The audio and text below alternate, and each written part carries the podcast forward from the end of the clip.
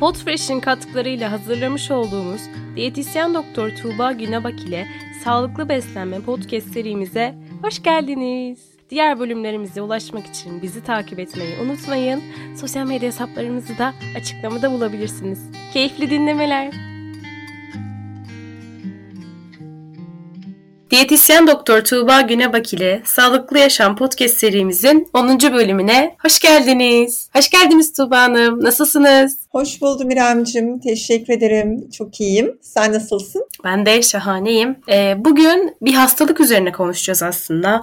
Ee, halk arasında çok yaygın, hemen hemen hepimizin ailesinde bir kişide olan, hatta benim annemde bile olan hipotiroidiyi konuşacağız bugün. Hipotiroidi nedir? Şimdi şöyle basitçe anlatmaya çalışacağım. Şimdi önce tiroid bezinden bahsederek başlayayım. Hipotiroidi esasen tiroid bezinin yavaş çalışması durumu diye tarif edilebilir en basit haliyle. Tiroid bezi bizim boğazımızda yer alan küçük kelebek şeklinde bir bez, e, bir endokrin organ yani hormon sentezleyen, hormon salgılayan bir, bir organ. Metabolik süreçlerde rol alan e, ve vücudun hem enerji hem de ısı dengesinin korunmasında da oldukça önemli rolleri olan kıymetli bir organımız. Ve de tiroid hormonlarını sentezliyor. Dolayısıyla tiroid hormonları aracılığıyla enerji metabolizmasını, vücut ısısını, kandaki kalsiyum seviyesini, büyüme sürecini, gelişme sürecini ve bebeklik döneminde beyin gelişiminden oldukça sorumlu olan bir organımız. Dolayısıyla kendi küçük ama işlevleri çok büyük bir organ. Ve de hipotiroidisi olanların e, temel sorunu tiroid bezlerinin yeterli miktarda tiroid hormonları salgılayamıyor olması. Ya hiç salgılayamıyor ya da tamamen salgılayamıyor olması durumu. E, ve böyle bir durum söz konusu olduğunda endokrinologlar yani e, hormon hastalıklarıyla ilgilenen uzmanlar e, kişilere tiroid hormonlarının sentetik formunu içeren ilaçları reçete ediyorlar. Ama burada içleri rahat olsun çünkü tüm araştırmalar gösteriyor ki tiroid ilacını doktorunun önerdiği şekilde alanlar tiroid bezi çalışanlardan hiçbir fark sergilemiyorlar. Yani tamamen sağlıklarını koruyarak tiroid bezi faaliyetleri e, tamamıyla çalışıyormuş gibi hayatlarına devam edebiliyorlar. Ama tabii yapmaları gereken bazı beslenme hamleleri var ki tiroid bezini koruyabilsinler ve sağlıklarını e,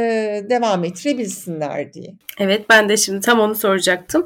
Tiroid bezi sağlığımızı korumak için nasıl beslenelim? Şimdi şöyle söyleyeyim. Dediğim gibi hipotiroidizm veya hipotiroidini temel sorunu e, tiroid bezinin yetersiz salgılanıyor olması ve hipotiroidisi olanlarda temel bazı göstergeler var. İstersen önce bunlardan birazcık bahsederek başlayayım. Mesela kolay kilo kazandıklarından bahsederler. Çünkü tiroid bezi faaliyeti yavaşlayınca tanı alıp ilaç kullanmaya başlamadan evvel metabolizmaları yavaşladığı için ağırlık kazanımda kolaylaşır. E, başka belirtiler olarak kuruluğu, soğuğa aşırı duyarlılık, kabızlık, kas ağrısı ya da kas zayıflığı, e, kolesterol seviyesinde yükselme, saç ve tırnaklarda kolay yıpranma sıklıkla gözlenen belirtilerden ve bizim toplumumuzda kadınlarda erkeklerden daha sık gözleniyor. Yaş ilerledikçe de artabiliyor. Dolayısıyla bu kişilerin beslenme hamlelerine dikkat ediyor olmaları da oldukça önem taşıyor. Peki ne yapacaklar? Bir tiroid sağlığıyla ilişkili bazı besin ögeleri var İremciğim. Bunlardan bazıları iot, selenyum, çinko, demir, bakır, omega 3 yağ asitleri, A, C, E vitaminleri, D vitamini, B12 vitaminleri gibi. Dolayısıyla bunlardan zengin besleniyor olmaları lazım. İyottan zengin beslenebilmek için e, bir kere en kolay kaynak iyotlu tuz tabii ki. Çünkü bizim e, ülkemizde Sağlık Bakanlığı politikası tuzlar herkesin yani tuz herkesin evine giren sofrasında olan bir besin olduğu için bir e, ürün olduğu için tuzlar iyotlanıyor ki herkes iyoda ulaşabilsin diye. Selenyum, e, çinko, bakır özellikle yağlı tohumlarda, kuru baklagillerde, yeşil yapraklı sebzelerde sık bulunan ve e, kolaylıkla ulaşılabilen mineraller. Demirin en iyi kaynağı hayvansal kaynaklı besinler.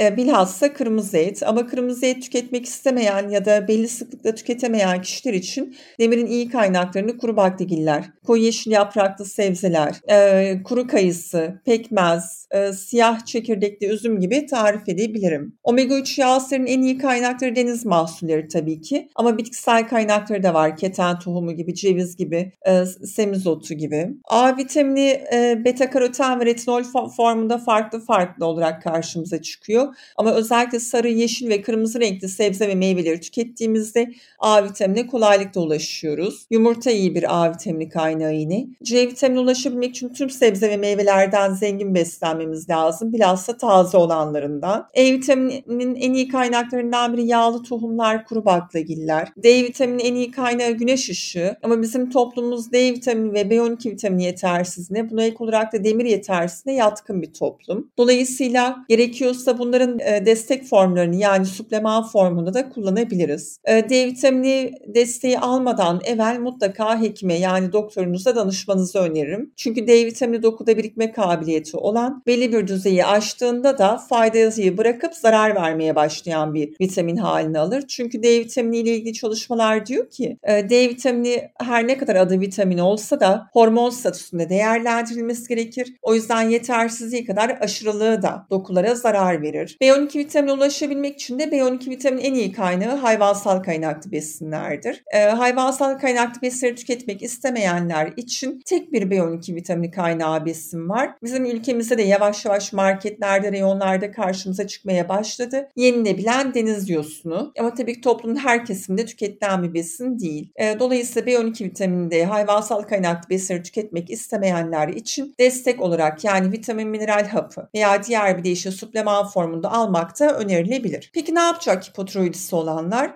Bir kere e, tüketilmemesi gereken besinler var. Eğer kişinin hipotiroidisi varsa soya ve soyalı besinleri, işte soya yağı, soya sütü, soya peyniri, soya sosu vesaire tüketmeyecek. Yapay tatlandırıcıları ve yapay tatlandırıcı içeren besinleri tüketmeyecek. O yüzden ne yapacak? Besin etiketi okuma alışkanlığı kazanacak ve guatrojen besinleri tüketmeyecekler. Yani guatrojen besin demek guatra sebep olan yani tiroid bezi faaliyetini sekteye uğratan besinler demek. Bunlar neler derseniz brokoli, turp, lahana, Brüksel lahanası, karnabahar, şalgam e, bunlar guatrojen besinlerden. Bir de bazı araştırmalar diyor ki İremcim özellikle e, gluten enteropatisinin yani gluten intoleransının metabolik kaskatları hipotiroidin metabolik kaskatları ile çakışıyor. Bu ne demek? Glutensiz beslenme modeli hipotiroidisi olanlarda fayda sağlayabilir demek. Hangi besinler gluten içeriyor? Buğday, arpa, yulaf ve çavdar içeren besinler. O zaman biz e, ağır hipotiroidisi olan kişilere glutensiz bir beslenme modeli uyguladığımızda da fayda sağlayabiliriz anlamına gelebilir. Böyle özetleyebilirim.